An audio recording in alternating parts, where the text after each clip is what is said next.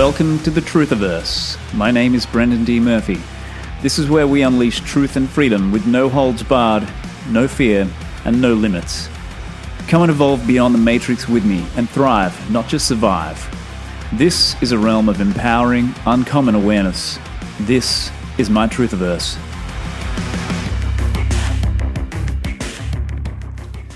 Hey, Brendan here, and welcome to Truthiverse, where I speak with an eclectic range of truth tellers, critical thinkers, and innovators who will help you unleash truth and freedom in your life.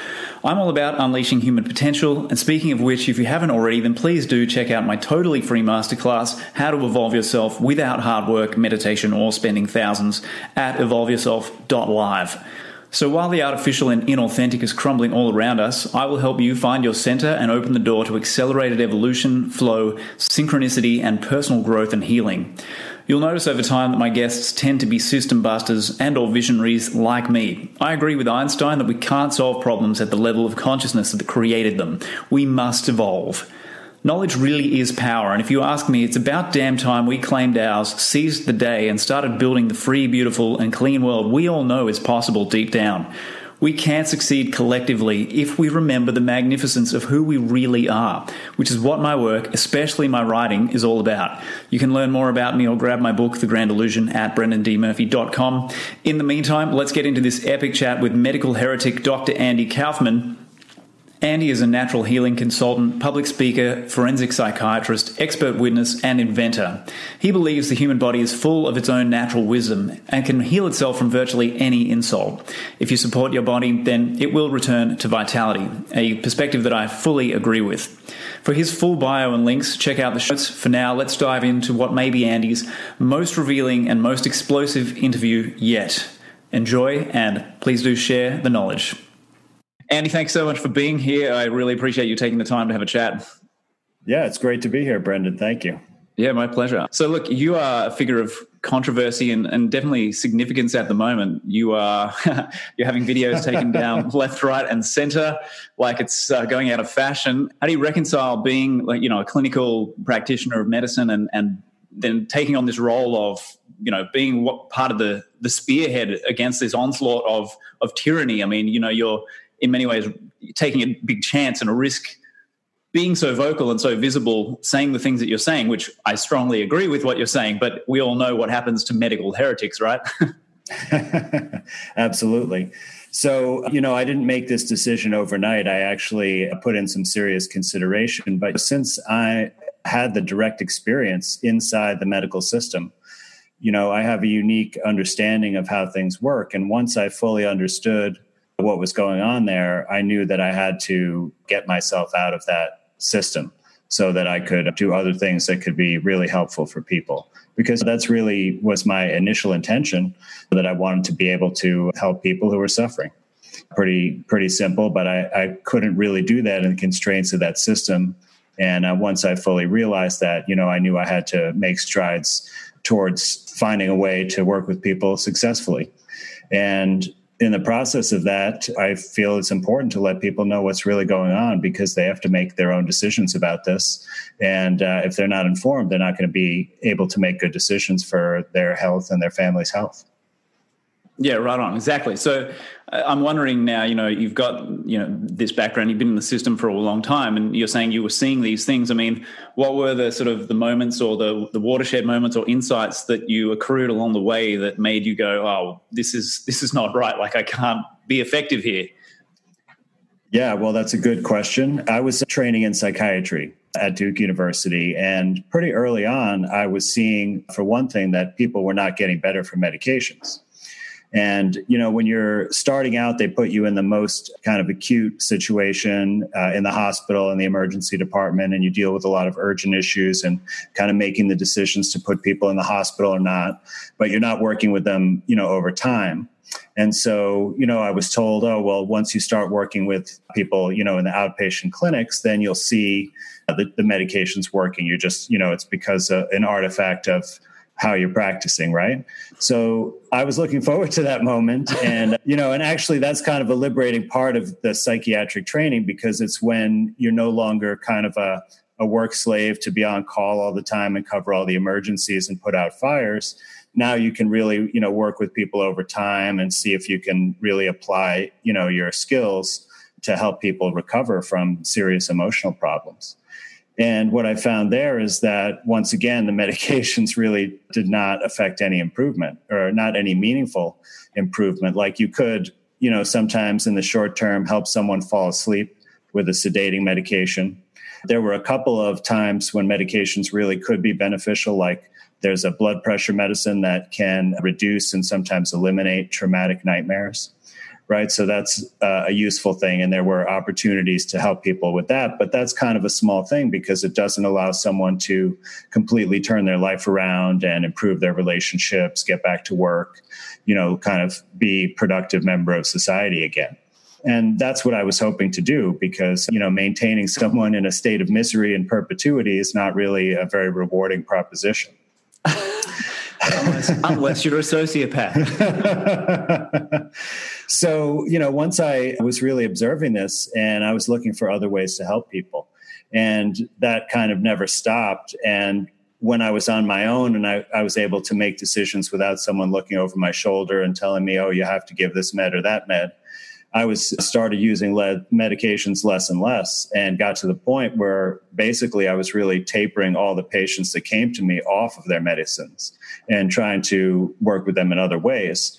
And in the process of that, I came across natural healing, which initially was from this book by Kelly Brogan called A Mind of Your Own. And she's also a psychiatrist. And she basically adapted some of the protocols of Nicholas Gonzalez, who was successfully treating cancer patients with mostly nutritional interventions. And so she adapted those for psychiatry and wrote this great book where, you know, the first half of it criticizes antidepressants, and she does an excellent job. And then she lays out this protocol. So I had an opportunity to try this both on myself and with someone uh, that I was a former colleague. And the results were pretty amazing. So for the first time, like I worked with someone with a serious anxiety problem, and just by changing their diet, they were able to essentially cure the condition completely.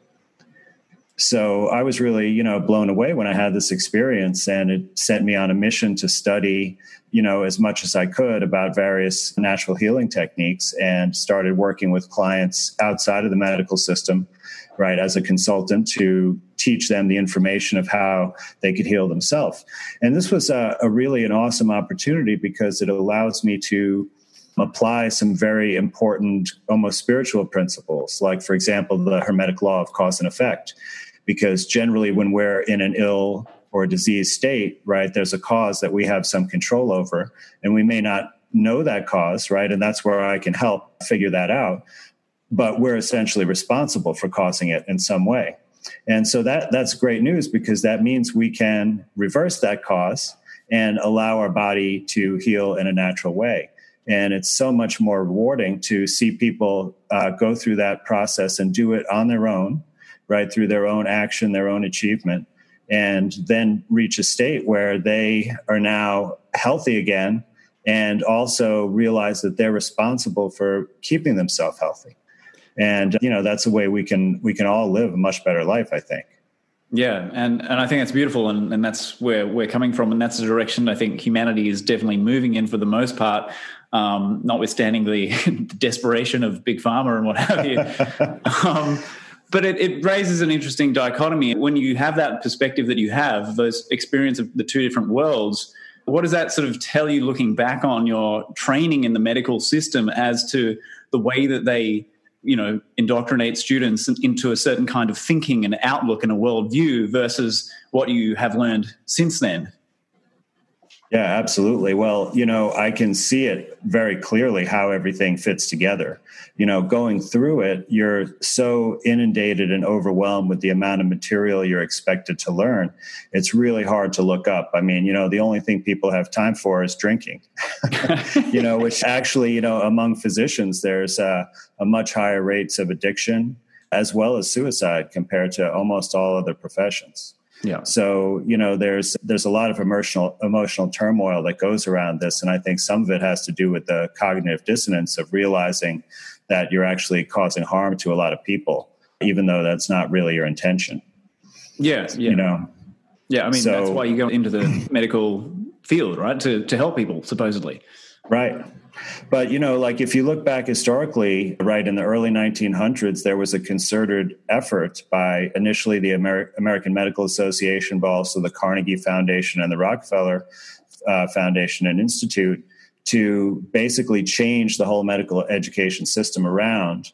And it was reduced from something like over 500 medical schools, which were largely teaching natural medicine like naturopathy as well as homeopathy, to only 50 so, you know, 90% reduction in medical schools, sanctioned university medical schools that really only taught allopathic medicine, which only provides for, you know, pharmaceutical drugs, surgery, and radiation therapy. It doesn't provide any nutrition or natural therapy or physical modalities like chiropractic and massage because those were also squeezed out, you know, in those medical schools, although they still exist in a marginalized way in our current healthcare system.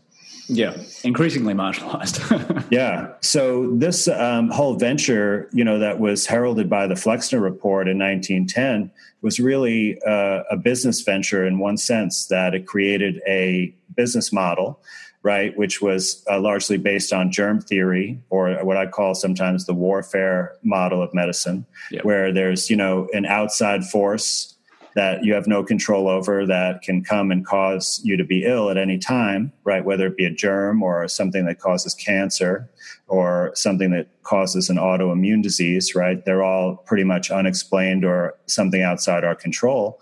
Then you're dependent on the healthcare system to get drugs, surgery, and radiation to basically just make those things tolerable. But there's no promise of a cure and they you know don't always even understand the cause or they you know claim that they don't understand the cause. And so that whole model all stems from the education. And i think you know so they inserted people from representing rockefeller and carnegie's interests in all of the board of directors of those medical schools so that they could keep tabs on the curriculum and more recently, I think a lot of pharmaceutical companies have infiltrated the medical schools and they sponsor various types of lectures and other things and you know give free stuff and food and you know market to the medical students. And they're put in this model where they're overwhelmed. Like so first it's really competitive to get in. It selects certain types of people because of the types of entrance exams and things that they look for in the applicants applicants. And then once you're in there they work you so hard with this voluminous amount of material you know right from day one that you don't have time to question anything or look up you know for a real understanding a rational understanding. You know and so they present a principle as it's really important like uh, the principle of having a gold standard to compare a diagnostic test to right? But then they and they might even go through a little bit one example where there's a good one, but they but they don't apply that to everything that you do, and so you never uh, really understand the full prima facie justification and, and experimental evidence for all the things they teach you, and you don't have time to. So you accept basically what they say about what what causes this disease or how you treat this disease. And a lot of it is really just matching the right diagnostic test and matching the right medication or surgical procedure. Yeah symptom matching yeah. Yeah and then when you go to your clinical rotations they have this kind of hazing procedure. They call it pimping where they ask you questions. Uh, right yeah they're getting it right out of that you're the you're the prostitute right being pimped out Yep. And you know, it's talked about openly in those circles. And what it is is that they're they're asking you specific questions that are, you know, like these pearls of wisdom or little difficult idiosyncratic anatomical structures, basically, you know, to prove that you studied harder than everybody else and you deserve, you know, special special acknowledgement or treatment. But really that just allows you to participate and you know the other people who get it wrong are kind of scorned or ignored you know left behind. And uh, so, so this is the kind of mentality. So you spend all your time trying to like find out okay what's he going to ask about? Like i heard he asked about this and they get that book and like study 30 pages in it you know and go in there and hope that they ask that question that you know the answer to. Wow. right? So and then they deprive you of sleep and make you just wait around to do a mundane task while someone else is really not considering you at all. yeah, yeah, so right. so there's a lot of this kind of mistreatment and abuse, and all that time, you know, you're living on loans, you know, in relative poverty, and uh, you have no time for your social life, and so it's it's really you know by the time you're out, you're just so ready to enjoy life, you know, that you don't think about things too much, and you end up getting yourself in a bunch of debt, and then if you you know want to change directions at that point, then you're risking a lot, you know, the stability yeah. of your family and your life. Yeah, and I imagine it would be the worst nightmare of anyone who comes out the other side of that system, who survives the the hazing and the the just the brutality of it. Their worst nightmare to then come out and and realize, oh my god, like they've given me this tiny little window into reality, and there's all this other stuff out here, and I've been like it's been deliberately omitted, and I haven't been fully properly educated here. I've really I've gotten the raw deal here, but like you can't. How how would you how do you tell people this? Because at that point, they're so invested in in the model and they're learning and all the time and effort and what they've gone through to then find out that so much of it is is wrong or founded on wrong assumptions. I mean, it would be the worst the worst thing ever, right? So there's a lot of like emotional armoring and psychological shielding that we see from medical practitioners a lot of the time who haven't, you know, they, they don't want to hear from a layperson that, for example, they don't think vaccines work or whatever. Like it's it's just like there's this wall that comes up. It's like, you don't tell me, I tell you because I've got the piece of paper on the wall kind of mentality, you know? So, yeah, I mean, you obviously you've picked up on this this psychological dynamic unfolding because you've seen it up close and personal, right? Absolutely. And, you know, it's part of the authority figure, you know, mind control that we have since we're really young, right? That you always, certain people you trust. I mean, look how much trust we put in the medical system. You know, who else are we going to drop our pants for? And bend over. I mean, no, you know, like that, that is funny in a sense, right? But it's serious. That's the most intimate thing that you can do. You know, the only time that I can think of besides that you're going to do it is when there's a police officer with a weapon, you know? yeah. But it's not going to be voluntary. It's going to yeah. be coerced, right? So this is how much trust we we place in physicians, and they know that they're kind of groomed. You know, the white coat is uh, right like a spell it mm-hmm. creates a certain uh, uniform of the authority, right? Yeah. It's clean, it's pure. Yeah. Right. I mean, it's not what it really is, but that's what it represents. And it's very powerful. I mean, even they even taught us about studies where uh, people's blood pressure was artificially uh, high because someone with a white coat took their blood pressure yeah. versus someone wearing, you know, different clothing. So, you know, it's a serious psychological factor. And the truth is that doctors aren't really educated about vaccines. We're just told basically that they are one of the miracles of the 20th century, one of the most important things that we do as physicians. They save lives. And we're told to study the schedule which you know is very complex these days so, so, that we're the ones held accountable like on the pediatric rotation uh, that they get the right vaccine. And you know that's that's something that a medical student could be very successful at, right? Because they have the skills to be able to look at the chart and understand it, and uh, then they you know get a little check mark or a smile for doing that, even though it's really uh, you know not doing what they think it's doing. So I bought you know that story as well because I didn't really think to criticize it. Yeah. And I'd always grown up thinking it was a great thing that we didn't have, you know, diphtheria and polio. You know, I, I remember my mom even telling me stories about when she was young and how sad it was that there were other kids who were paralyzed. You know, so I thought that's what I'm supporting, yeah, right? Yeah, yeah. Uh, so it's a no brainer. But when I started researching it, I was really surprised to see that that's the furthest thing from the truth. Yeah. Uh, and when did that for you? When was that that you sort of started looking into that to find out? I'd say it was about about three years ago. Okay, so I mean, you you really you lasted quite a while there in the paradigm, the vaccine paradigm. well, you know what happened is that as I started being aware of the problems with medicine, I started learning about things sort of one at a time, and I think I probably strayed away from that, and maybe because I had young children, and it was too difficult to look at. Yeah. Right. Or, you know, I used to have this next door neighbor who's a pediatrician and he would put up these like posts on social media that were I mean now they're kind of like Nazi like about vaccines but you know like basically you're you're like a traitor you're a criminal you're a murderer if you don't vaccinate your kids kind of attitude mm. and so maybe I was a little intimidated from looking into it Although I should have recognized that that kind of strong emotional response actually indicates there's something there. You know, that's not that's not right. Mm. So I definitely wish I had looked at sooner, and I could have spared my children some of these uh, shots. But once I figured it out, you know, that was that was the end of it. There was going to be no more injections in my family, as long as long as I was making the decisions. Yeah, exactly. And and this is the difference that you know we see.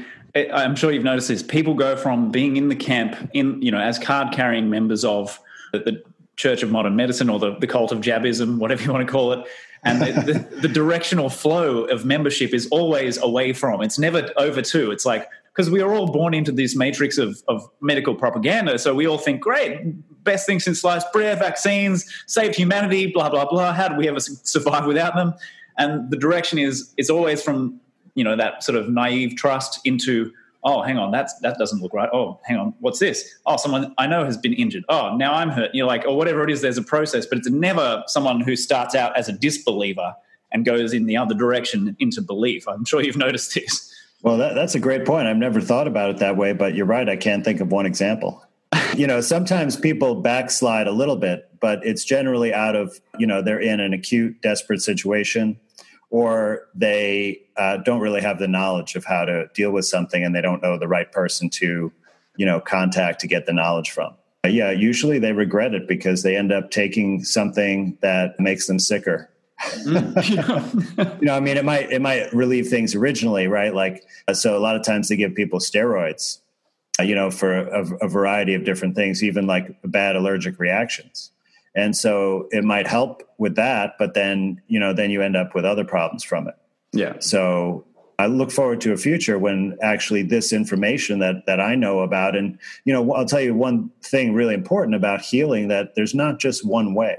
Yeah. Right? Like there might be certain approaches that i use but other people could use totally different approaches and still be successful. Mm. so it's not like an exclusive proprietary blend yeah. right? It, but there's this body of knowledge out there, and I look forward to a future when it's much more accessible and that it won't be hidden with all of this other you know profit driven messages or trying to adapt the warfare medical model to botanicals right? And like take you know this herbal preparation to kill all the bacteria yeah. you know?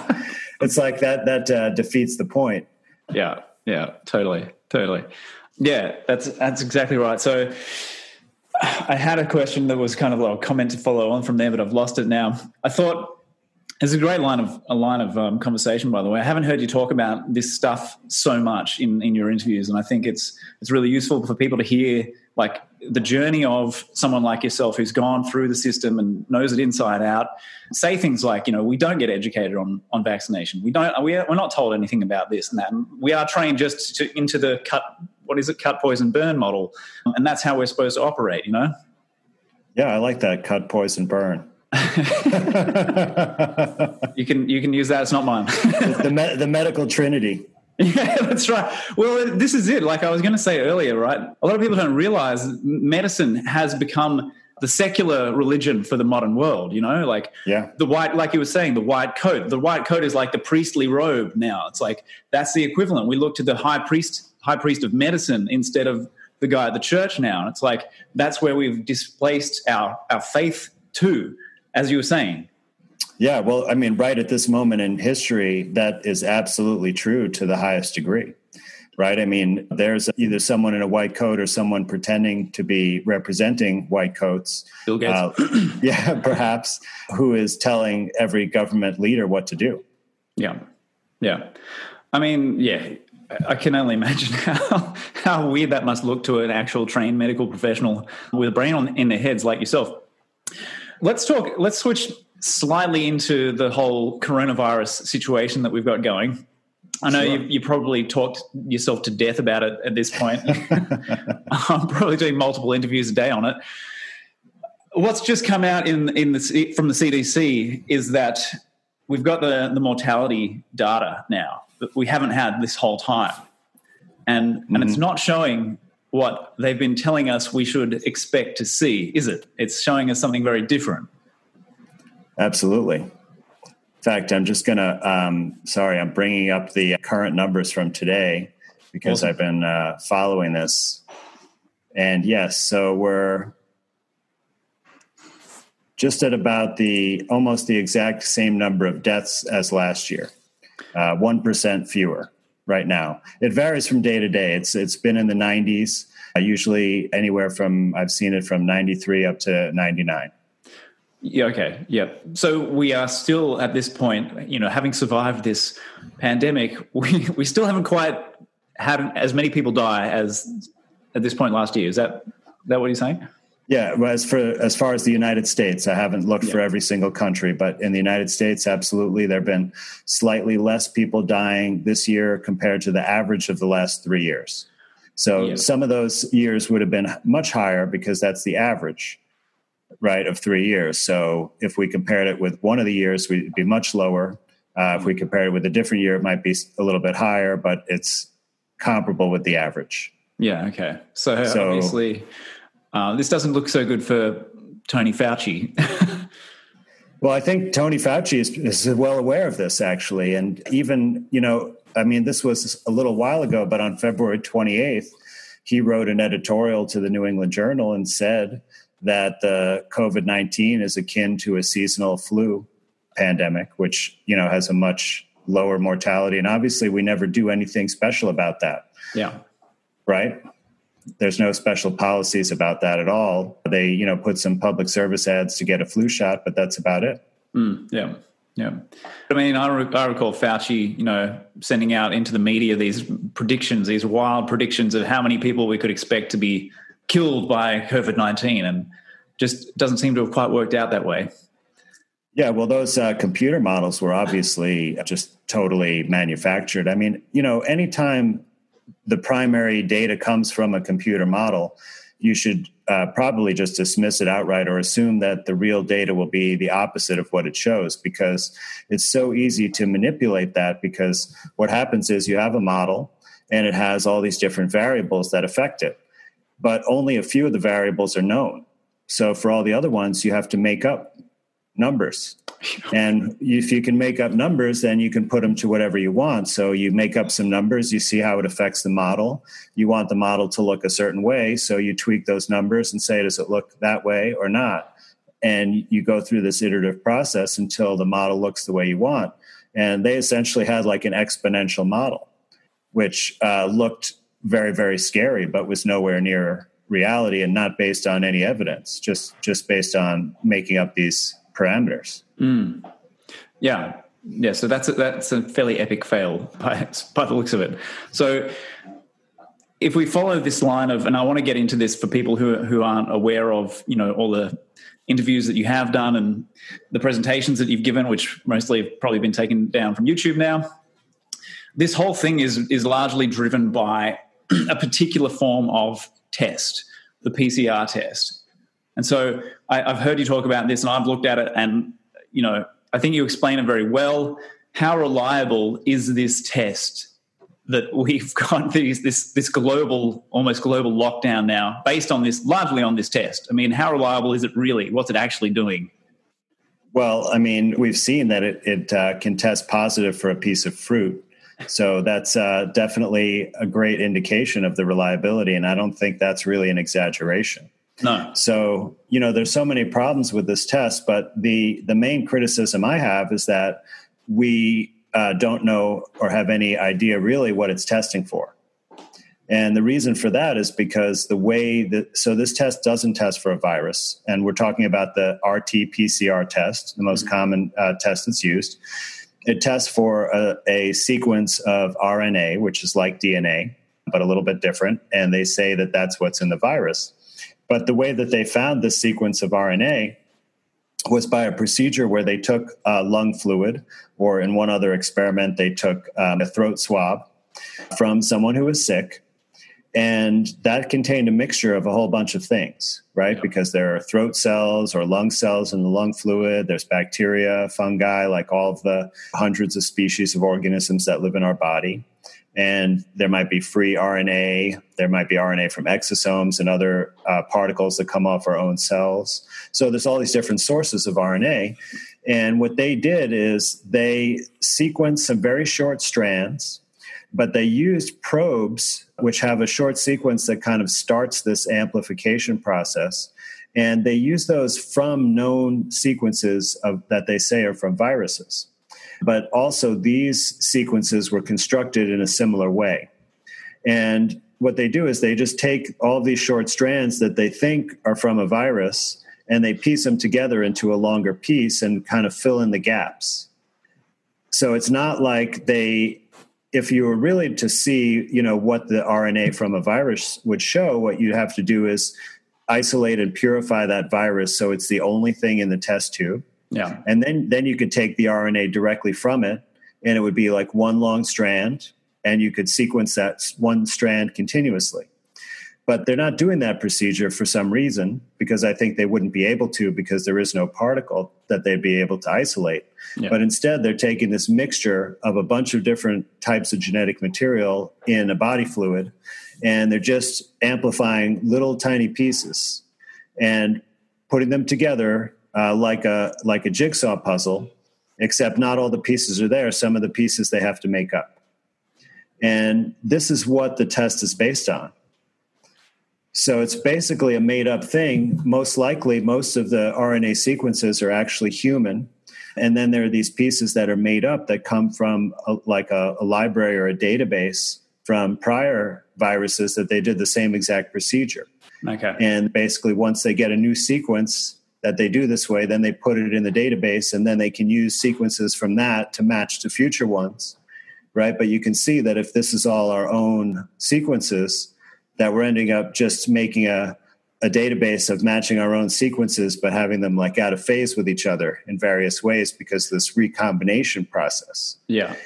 So by doing this, you get a test that's measuring whatever these sequences are. That it's kind of like a uh, a Frankenstein RNA sequence, and it's going to probably be in a lot of people. And that's kind of what the preliminary data show but there's no way to know how accurate it is because there's nothing to compare it to that's a gold standard, right? Like there's no test that shows the virus in anybody. There's only been like a handful of people that they've even done an experiment where they say they isolated a virus, although they didn't actually do that. So all these other people, like none of them have been shown to have a virus. There's no test that actually measures a virus. So, whatever this measures, I don't know. But one study that tried to estimate the accuracy said it had an 80% false positive rate. So, that would be horrible for a test because four out of five positive tests would not actually be positive.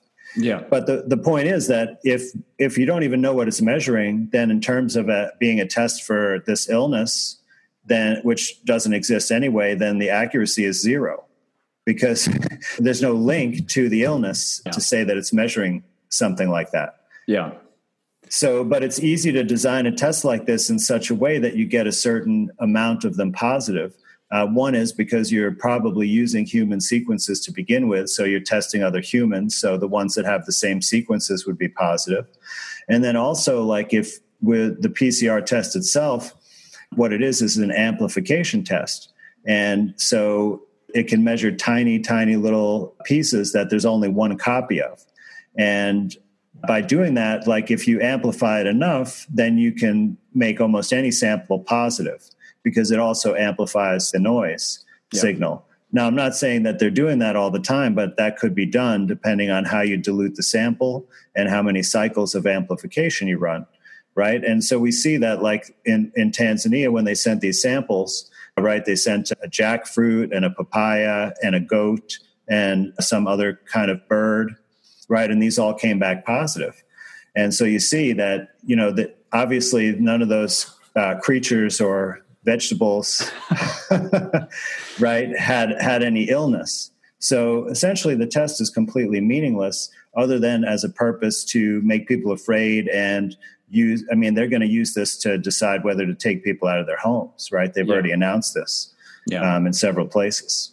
Yeah, and I, I'd seen that World Health Organization video where they talked about, oh, we may, may have to come into your homes and take your kids away and this kind of thing.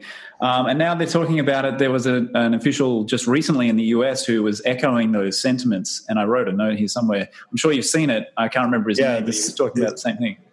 Well, there was a health commissioner in uh, one of the cities in California who was saying that. So that might be who you're referring to, but I'm sure it's going to be repeated a lot.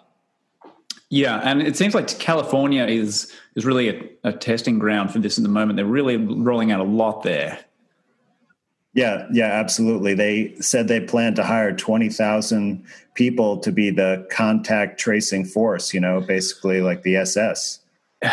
It's crazy. I mean, this is what I'm saying when when I say that the the medical system has become the inquisition. Like that's that's the inquisition right there. You're going out and you're hunting down the witches. You know, that's what that's yeah. the equivalent, the modern equivalent of this is the witch hunt. The witch hunt is on. It, would be very easy to subvert this system. You know, if you uh, don't want someone to have privileges to go out or you want to pull them out of their home, just say that, oh, you know, on their phone it said that they were in contact with someone who was positive, right? And there, there's your justification. Yeah, it's it's insane how draconian this is actually becoming. So if I can go back to this this whole like issue of COVID, you know, SARS-CoV-2 and all this stuff. I mean, there have been articles claiming, and it seems like this whole thing really comes down to the problem of isolation. Like, no one seems to be able to actually genuinely isolate a virus and, and positively identify this is the virus. Yes, so this is uh, the central problem in virology. And early on, after the electron microscope was invented uh, in I think 1929, they didn't you know they didn't really start looking for viruses right away, but they definitely did in the 40s and into the 50s. And basically, what happened is that they really couldn't find anything that they could say was a virus because they saw all this damaged tissue and extracellular debris, and they couldn't really isolate things from each other.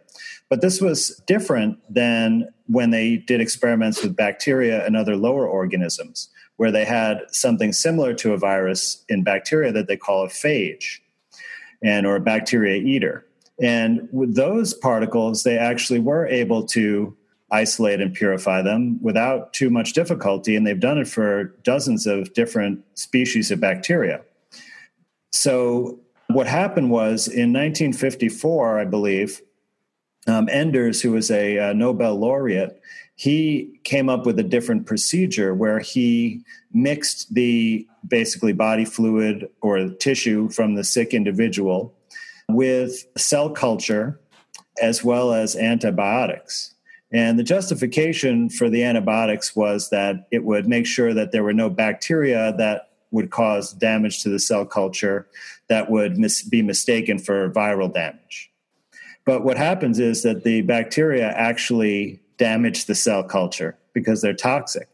And so you take the degrading proteins and other uh, metabolites in the body fluid as well. Those become toxic over time as well because there's no system there to clear the toxins away, right? There's no blood flow or liver. It's just a tissue culture.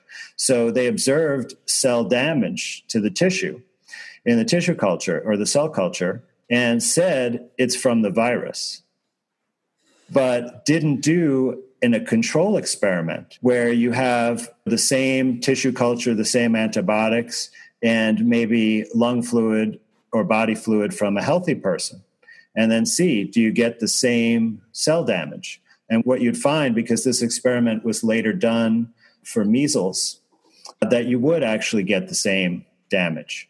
But this was so successful as a publication and it overcame all of the efforts that they had before to isolate a particle that they carried this procedure forward. And basically, it's been taught to all the virologists subsequently. And they've basically just repeated, and they've been told that this is evidence of isolating the virus because the virus, you know, allegedly caused this damage to the cell culture.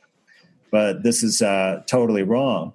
And so, a really interesting contrast was uh, with exosomes because exosomes are very similar to viruses in many ways. They were discovered about 30 years ago, and they're little particles uh, about the same size as viruses, and, but they come from our own cells. And they're secreted uh, usually when there's something that is causing damage to the cell. And there are experiments where they're able to isolate and purify exosomes from body fluids. And they, they use the same exact procedure that they use for the bacteriophages, which is they filter it uh, because the particles are so much smaller than most of the other things in the uh, fluid, and then they put it through uh, a density gradient centrifuge. Now, so if they can do this procedure uh, successfully and have many publications for exosomes and for bacteriophages, you know, why can't they do it for these viruses that they say cause disease? Mm-hmm. And the only reason I can come up with is because there are no viruses that cause disease. And if they did this experiment, they wouldn't find anything. Yeah, and and it sounds so radical to the average person who's come from the indoctrination machine of germ theory, you know, the warfare model, to say that there probably aren't any viruses that cause disease, and and yet you're not the only person saying it by a long shot. There are plenty of other people who are challenging this model. Yeah, well, I mean, I know I didn't discover this, right? I and I kind of came to it late compared to many of the people that I respect, and you know, some people I've learned a lot from.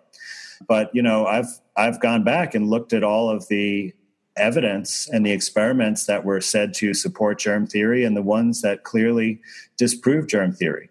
And I look for you know evidence for many diseases that are alleged to be caused by this germ or that germ, including bacteria and I haven't found any proof of any germ, you know, causing an illness that yeah. stands up to any any level of scrutiny.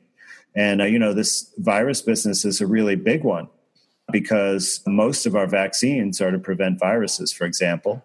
And a virus now is the justification for, you know, totally changing the world. Yeah. Yeah. Uh, you know, in, in a way that I don't want it to go. No, well, that's it. And and it seems to me that if we can educate people on the issue of germ theory and the the flaws in it and all the assumptions that are not verified and not proved, that seems to be the most fundamental way to undermine the fascist mandatory vaccination push. You know this this fascist medical regime that's sort of trying to take over the world. I mean, if people did not believe in viruses as these invading members of a foreign army, then we wouldn't be susceptible to this mind control. Absolutely. And, you know, maybe one thing that's really more accessible to people because, you know, over the last 10 or 15 years, people have really come to accept uh, the microbiome, right? That basically uh, probably a 10 to 1 ratio of microorganisms per human cells in our body.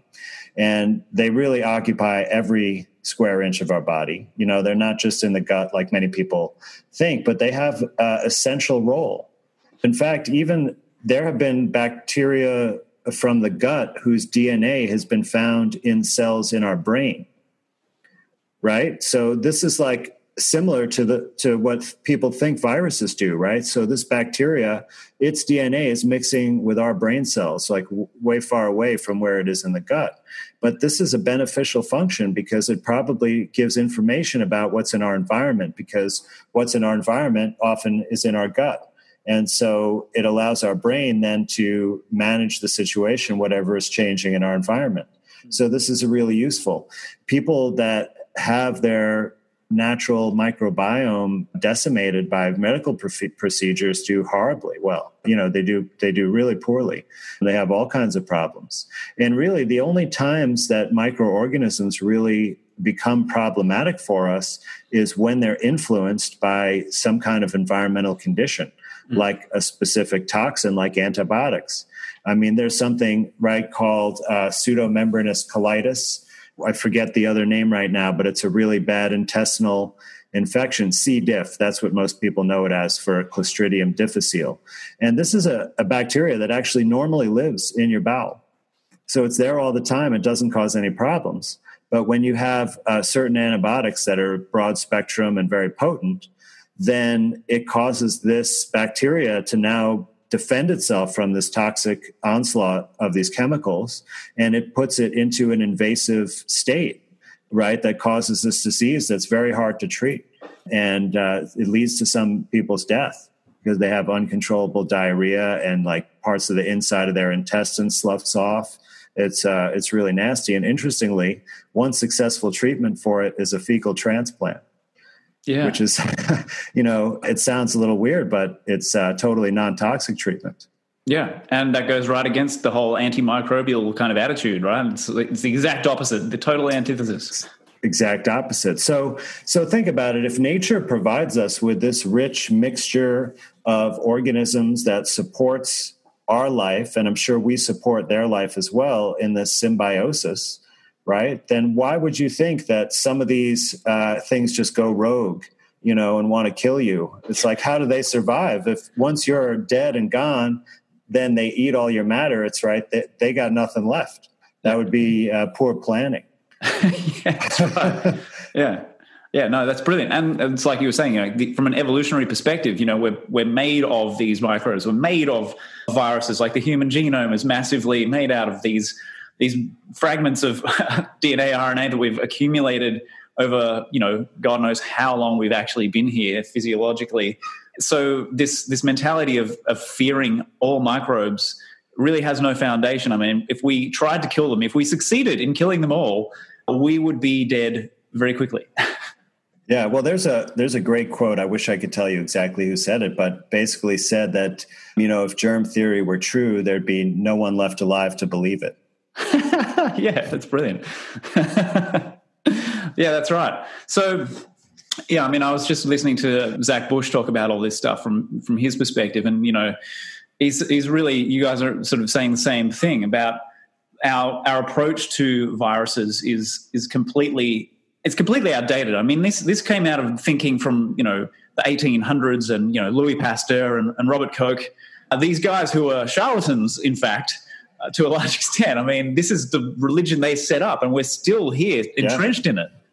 Well, you know, the the virus thing is is really interesting because you know the word means poison, and actually, I think these illnesses really represent poisoning in a sense. So it's accurate in that respect. But they what happened is that they once they started using microscopes and had this germ theory i mean part of it came because when they looked at diseased tissue under the microscope they saw a lot of bacteria and so they blamed the bacteria you know which which is not really very scientific because that would be like blaming the firemen for starting the fire yeah. right when they're they're there to put it out but there were some illnesses that they didn't see bacteria and so they said oh this must be a virus right? Meaning some unseen element that's causing it. And so the idea was there. Bef- so when they they had microscopic evidence of particles, they were already primed to say, you know, okay, we're looking for that. That's what it is, right? And they couldn't really do that until that one experiment, you know, was uh, successful in deceiving people, really, because the misinterpretation of it persisted. Yeah, you know, to this day, without question, by those you know almost all of those in the mainstream. I mean, there have been a couple of virologists that have recognized this, but there are very few and uh, far between, and m- most of them have been you know alienated and chastised by the mainstream community.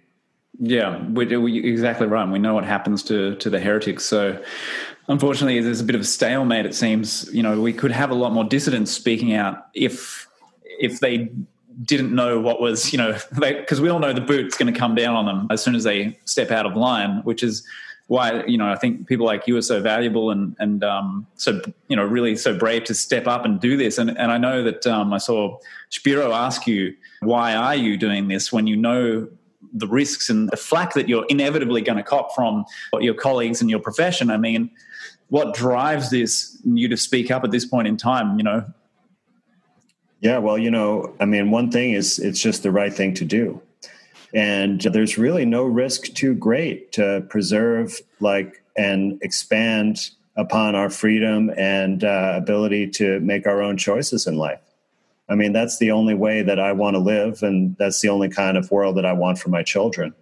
And, you know, I mean, there's nothing more important really than this. So I'm just doing what I have to do, what I'm compelled to do, what I'm supposed to be doing. Yeah, that's and the duty of any any freedom loving human being, really, isn't it? Yeah, I believe so. Yeah. Um, especially when we see these DARPA dogs now being sent out into the streets. Have you seen that? No. Uh, wait, is this the robots? Yeah.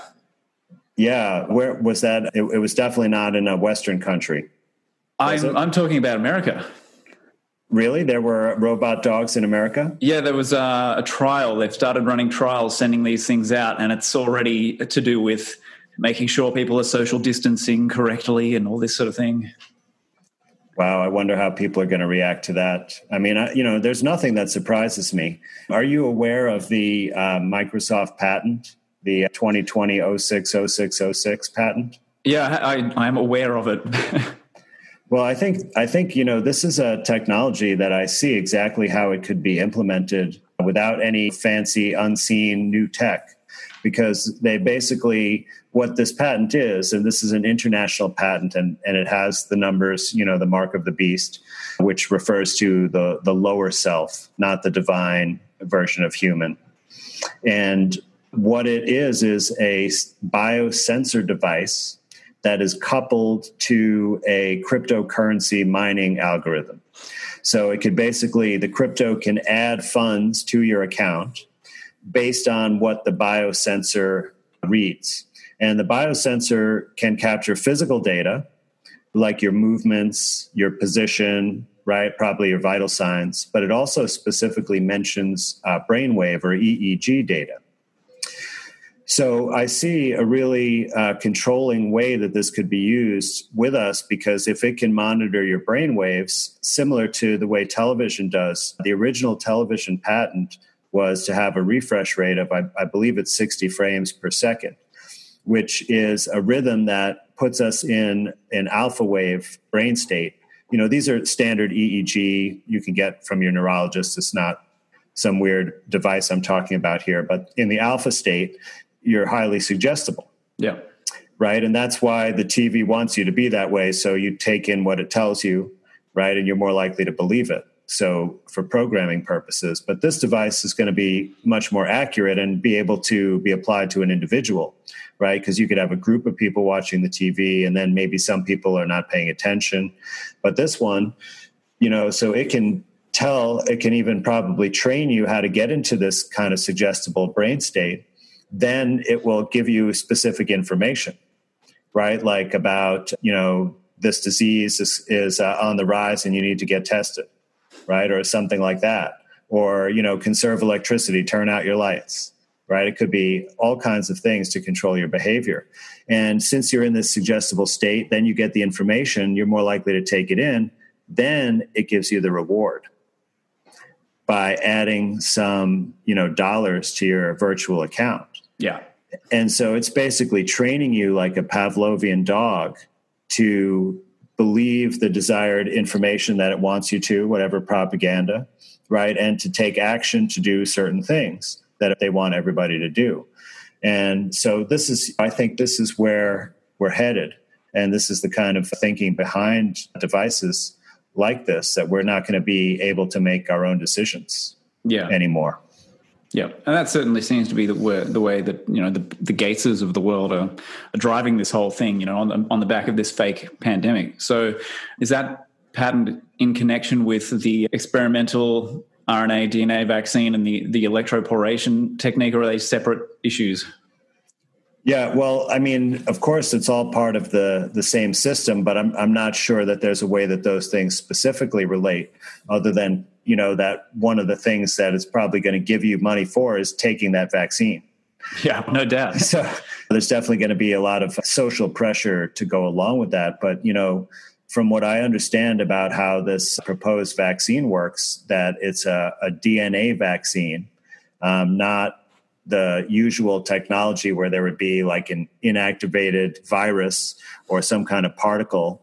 In this case, it's a circular piece of DNA that has some kind of gene on it that they say is from the from the virus and they use this technology to basically create little holes in your cells after they inject it so that the DNA gets inside your cells so your cells can actually express it as uh, as if it's their own gene and make a foreign protein and then our immune system is supposed to recognize that somehow as foreign even though it comes from our own cells and create immunity so I don't really see how it can create immunity, and certainly it can't create immunity to a virus that doesn't exist, right? And actually, the whole really theory of immunity is probably not accurate at all either.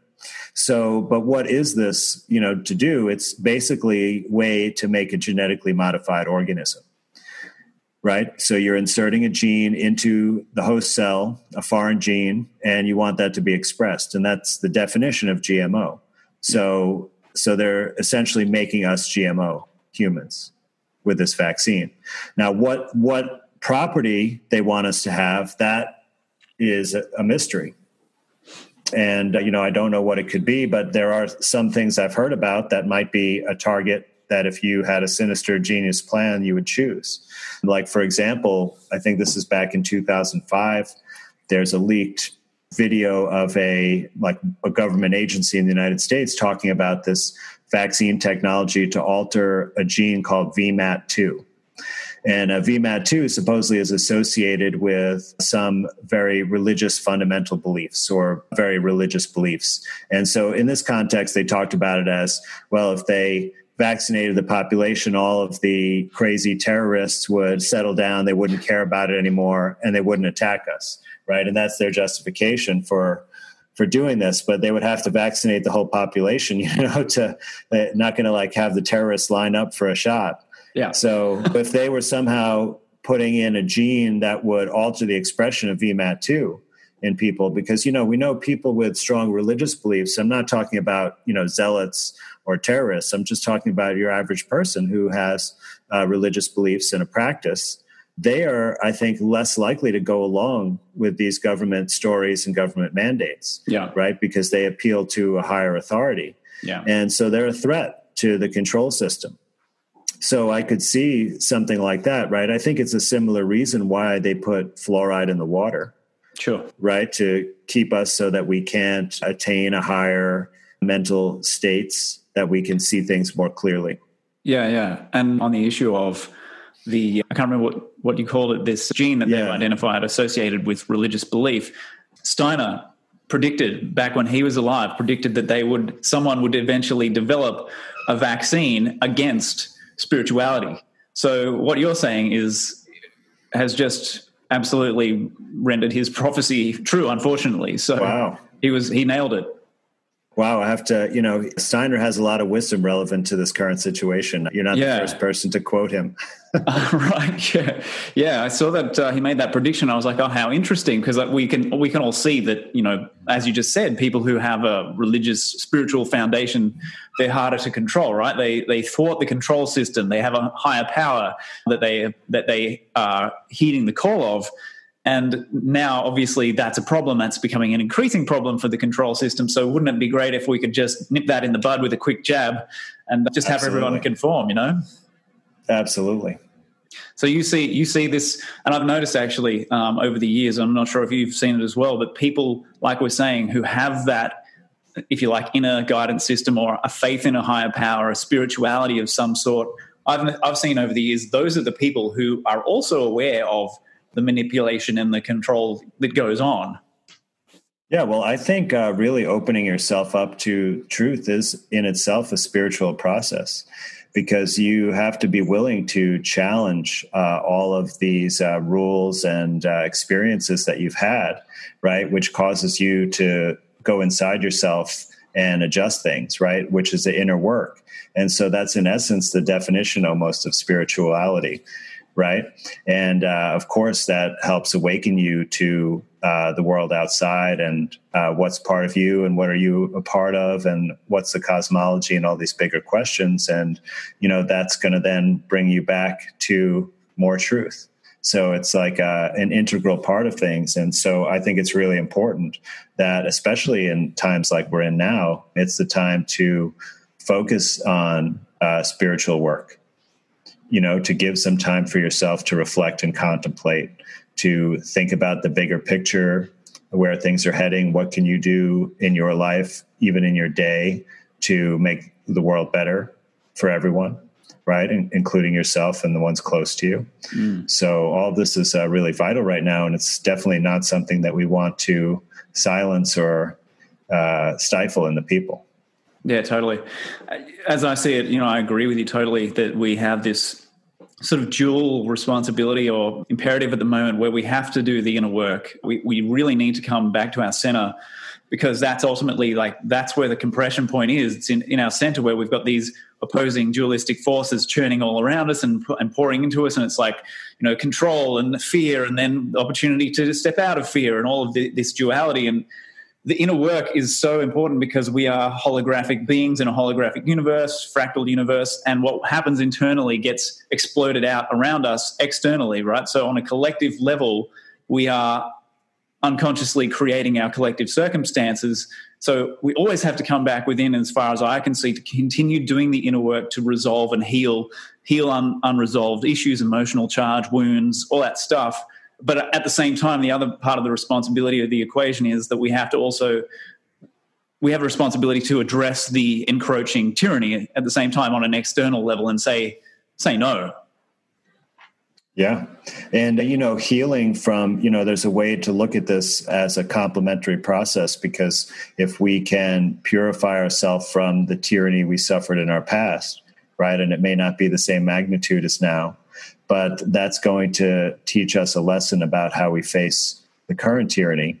You know, are we going to fall back in those patterns? Are we going to cower in fear and and be paralyzed, right? Or are we going to be able to carry forward to have hope for the future, to have uh, compassion for those who are unable to understand or take action or develop their uh, inner selves, right? And so, if we can take all of that uh, perspective, then we can get through this. Even you know, things may get more difficult for us. I think there's going to be a period of time that's going to be very uh, difficult to get through, but that's why it's critical to take this kind of approach, maintain composure and optimism throughout the process. Because you know we have the ability to to make a better future. Yeah, I, I, wholeheartedly agree. So you see, you see the potential. Uh, you believe in the potential for us to ultimately rise above this and transcend ourselves and evolve past the situations and problems that we're creating now. Yeah, absolutely. I, I don't know that everybody is going to uh, get there in time, but I, I think it's quite possible. And I think that's uh, really the future of humanity.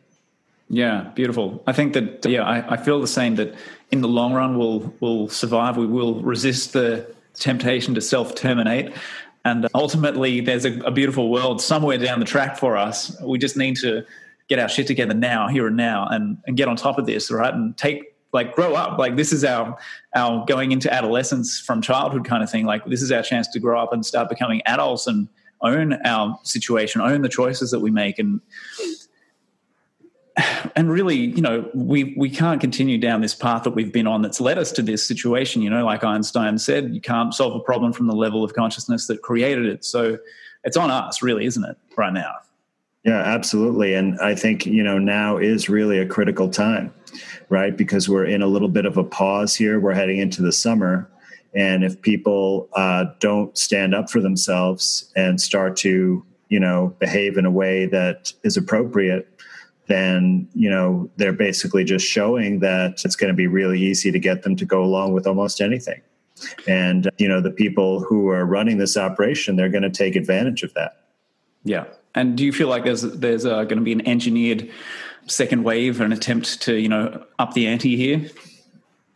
Well, I'm sure that there's almost every contingency plan that you can imagine in the playbook, and certainly, you know, they they have a constraint here that they can't magically say a vaccine is ready after you know 12 weeks, right? They they keep saying this time frame of what is it 18 to 24 months or 12 to 18 months. That it's been echoed several times. So I would just trust that that is the time frame for the vaccine. And between now and the vaccine, there's going to be more fear tactics and more taking away rights right through. I think the next phase is contact tracing and through these devices, and then door to door. You know, I see where that's going. So, what are they going to have to do to get people to agree to that?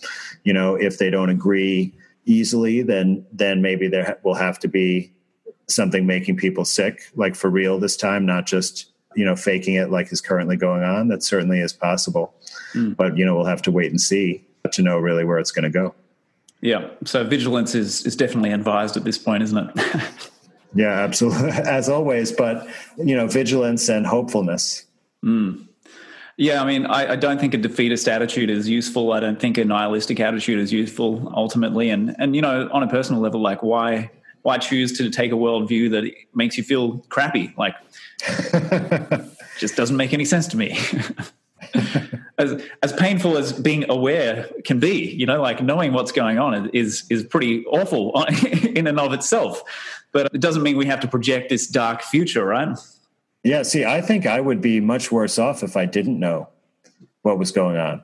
You know, for me, the truth is a source of comfort. I mean, maybe it take, took some time to get there, right? Because I had to go through turning everything upside down in my personal world. But now it really, I feel at ease if I don't understand the truth.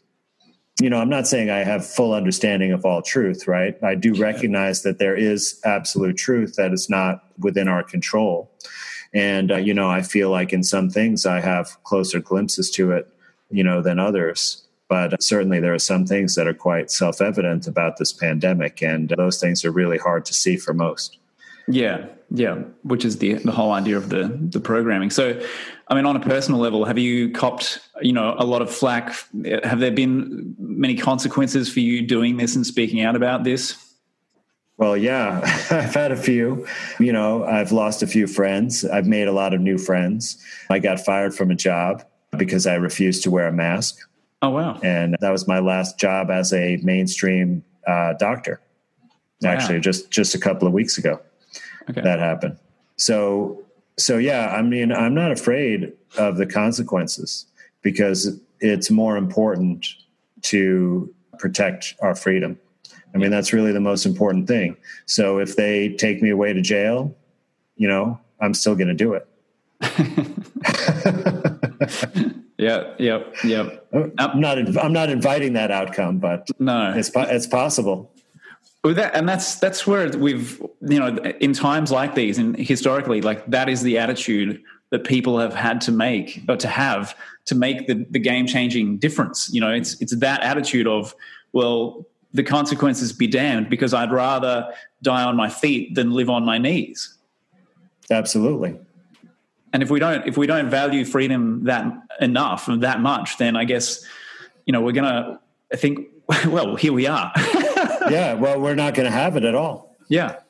Yeah, because it's I mean think about it everybody who I mean, you know, in our country, right, it's very mainstream to support all of our military veterans and soldiers right? And the holidays, Veterans Day, Memorial Day, they're always a big deal, right? Every uh, time I get in an airplane, what are they doing? You know, they're like letting the soldiers go first, right? They're giving them free drinks, right? There's like all this special treatment.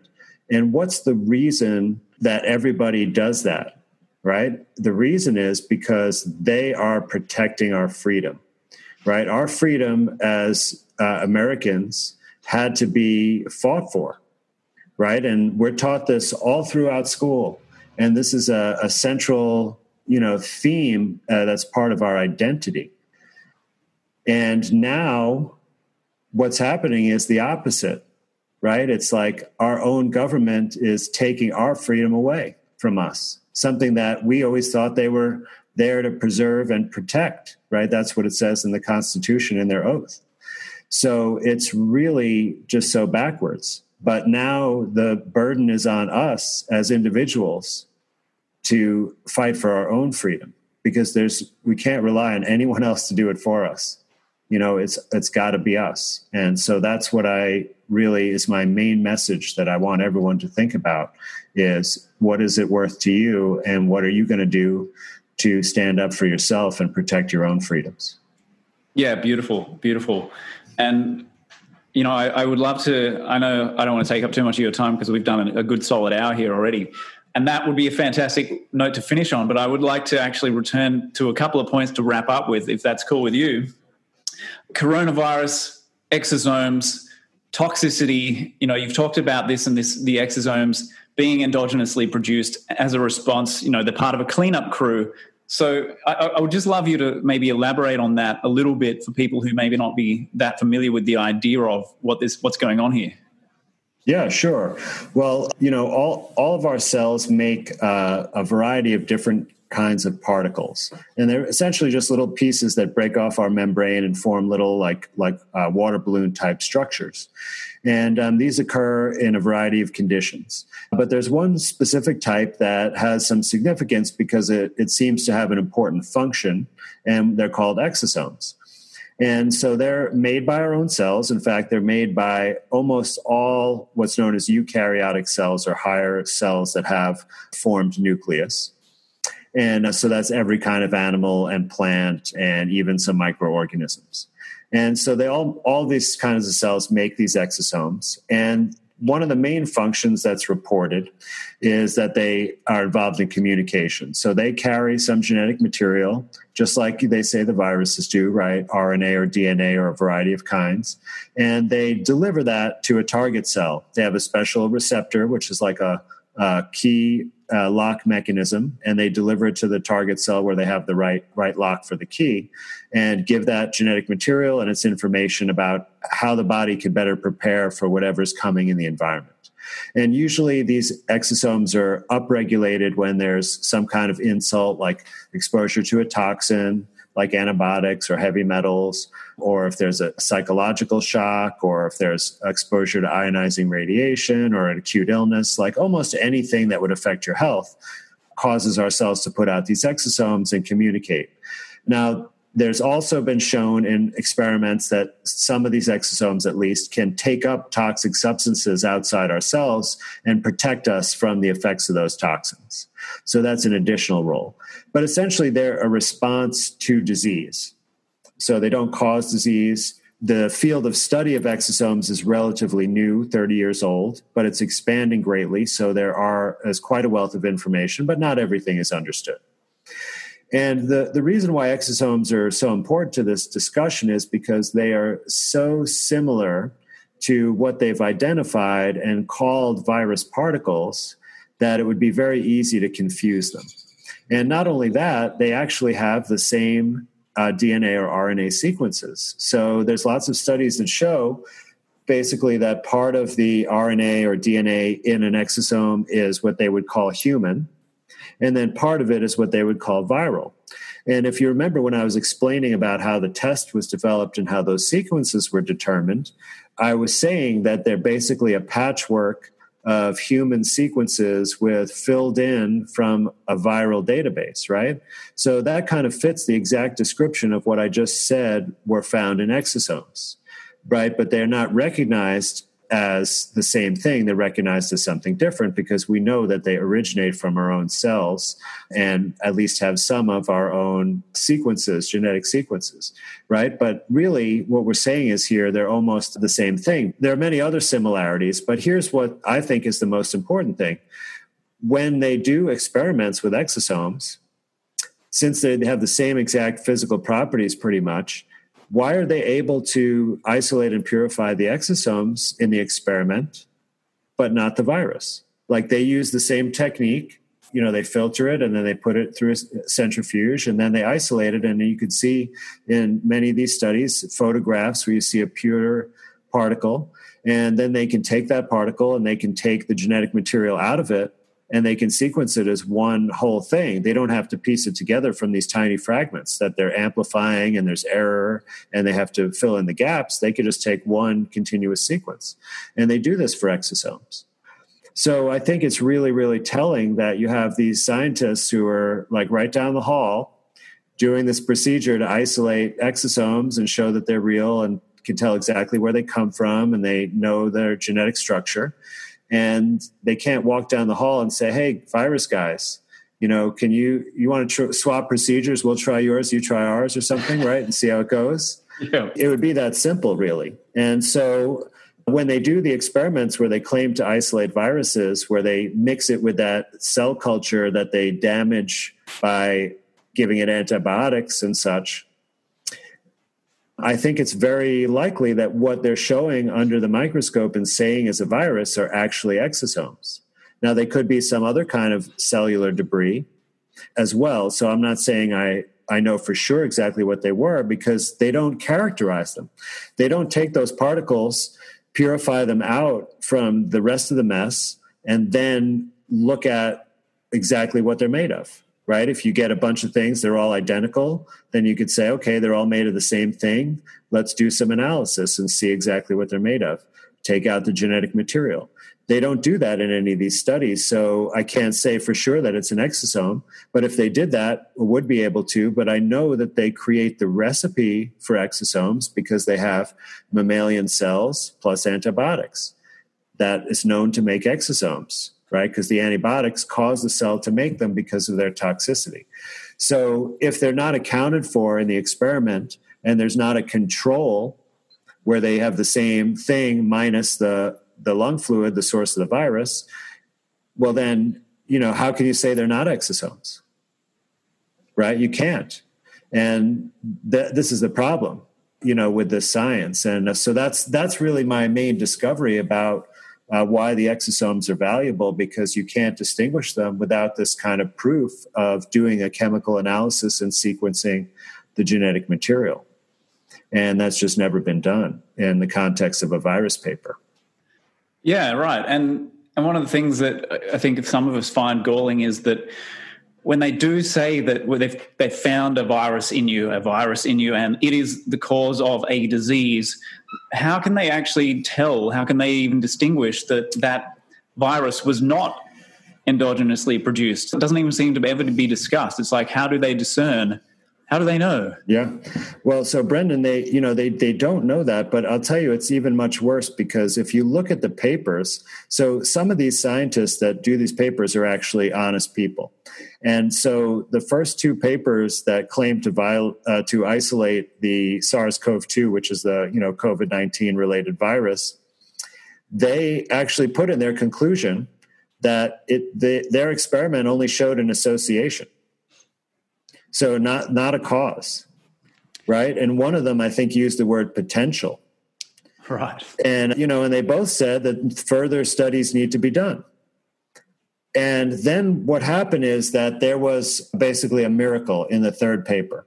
In the third paper, in the introduction section, it says it has been determined that this virus is the cause of this respiratory illness, right? But it didn't say that based on any experiment it did in the paper it said it in the intro.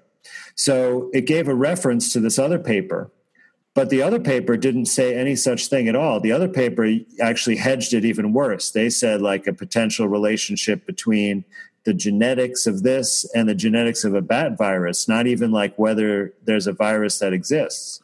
Right. So basically, the authors of this paper in the intro section, they just completely made up that it's the cause. And then what happened from there is that everyone carried that forward. So they can now reference that paper and say, here, this is the paper that says it's the cause of the illness. Right. And all this policy then came out about this virus being a cause, right? I mean, we have to stay away from people because a virus causes this. But there's never been one paper that it said in the conclusion is as a result of our findings, this proves the virus causes this illness.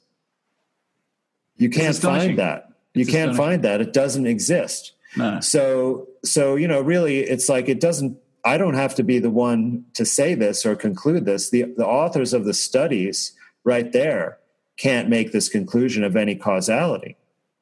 Right? So why do we have all of this hysteria around it when there's no evidence of people dying or of a new illness and then no evidence of causality with any virus that hasn't really even been identified? There's so many layers of separation from the truth, but all of these things, uh, you know, are just not being scrutinized uh, by hardly anybody. And it seems like Rivers' um, admission from what was it, 1937, when he said no one has fulfilled Koch's postulates for any virus. It doesn't seem like anything's changed since then. I mean, could you give us a quick breakdown of what Koch's postulates are for, for anyone not familiar? Yeah, I mean, it's a kind of a common sense set of four rules of how you prove that some germ or microorganism causes an illness. And you're right, it's never been satisfied for any virus. And the first rule is that there's a set of symptoms that constitutes an illness and that you can find this particular germ present in people with that illness and not present in people without the illness. That's the first one. The second one is you can isolate this germ out of the person with the illness and purify it. So it's got to be separated from everything else, not mixed with a bunch of other things, like in these papers, what they call isolation is mixed with a bunch of other things. Then the third step is that you take the isolated germ and you put it in a healthy host. And, you know, some people say that it's illegal or unethical to do this experiment, but I actually completely disagree. Because if you don't do this experiment and prove the cause of a disease, then any treatment that you give is unethical based on that. So if you give millions of people vaccines based on an illness that's not proven to exist, you're doing harm to every single person. Right? So and that's justified because you didn't want somebody to volunteer, you know, for an experiment with a non-deadly illness. So, you know, you have to think about these things carefully and they could be they can be used in animal hosts as well, but it really should be human to give you the proper information. So you take this germ and you put it in a human host and then it's supposed to cause the same disease. Not not a similar one but the same one right? And then the last step is that you re-isolate that germ from the person you've infected. And that's it. So if you've done those four steps you've proven that that germ causes a disease all very eminently logical and reasonable it seems absolutely and yet no one seems to be able to do it for a virus no not at all well, it's a good thing we didn't uh, shut the planet down or anything because of COVID 19. yeah, thank you for that, for running us through that. It was something I wanted to touch on earlier and neglected to. And, you know, you, you've done a lot of really great work in making this visible and this body of research by these scientists over the last 30 odd years putting it on the map so that the lay people can can grasp sort of or start grasping what's going on here and what a fraud has been foisted on us, really, essentially, isn't it? I mean, I don't think that's too strong a word. No, not at all. Hmm. I'm glad we I mean, agree. I, I, think I think you could call it a, a psychological operation. Yes, yes. I think uh, it's a very long running psychological operation. Yeah. Yeah. Well, thank you for, for taking a stand against it with me and with the other warriors of truth out there, Andy. Um, I sincerely appreciate your time and your energy and your ongoing efforts. And yeah, may you continue to rock it for us. And I hopefully, hopefully in, in the not too distant future, we'll have another catch up and hopefully maybe uh, the situation will be even more optimistic than it currently is. Yeah, I, I, would like that. Uh, thanks a lot and a good way to keep the optimism going. Yeah, yeah, for sure. All right, man. Well, you take care. I've sincerely enjoyed this chat and connecting with you, and hopefully we'll, we'll keep in touch. Yeah, definitely. Thanks. Me too. Awesome, Andy. Thanks. Enjoy the rest of your uh, night. yeah, all right. all right. Good Cheers, morning. Bye. Thanks for tuning in. You're a rock star. Make sure you join me for the next episode, and it would be legendary if you could head over to iTunes for me to subscribe, rate, and even leave a review for the show to help me get this information out to the world. I thank you in advance for that, and you can find the show notes for this episode at truthiverse.com. If you're ready to accelerate your personal evolution with me, go to evolveyourself.live for instant access to my free masterclass how to evolve yourself without hard work, meditation, or spending thousands. And remember, the way to change the outer world is to change your inner world first. Thanks again for being part of my Truthverse. I'll see you next time for the next episode. Rock on.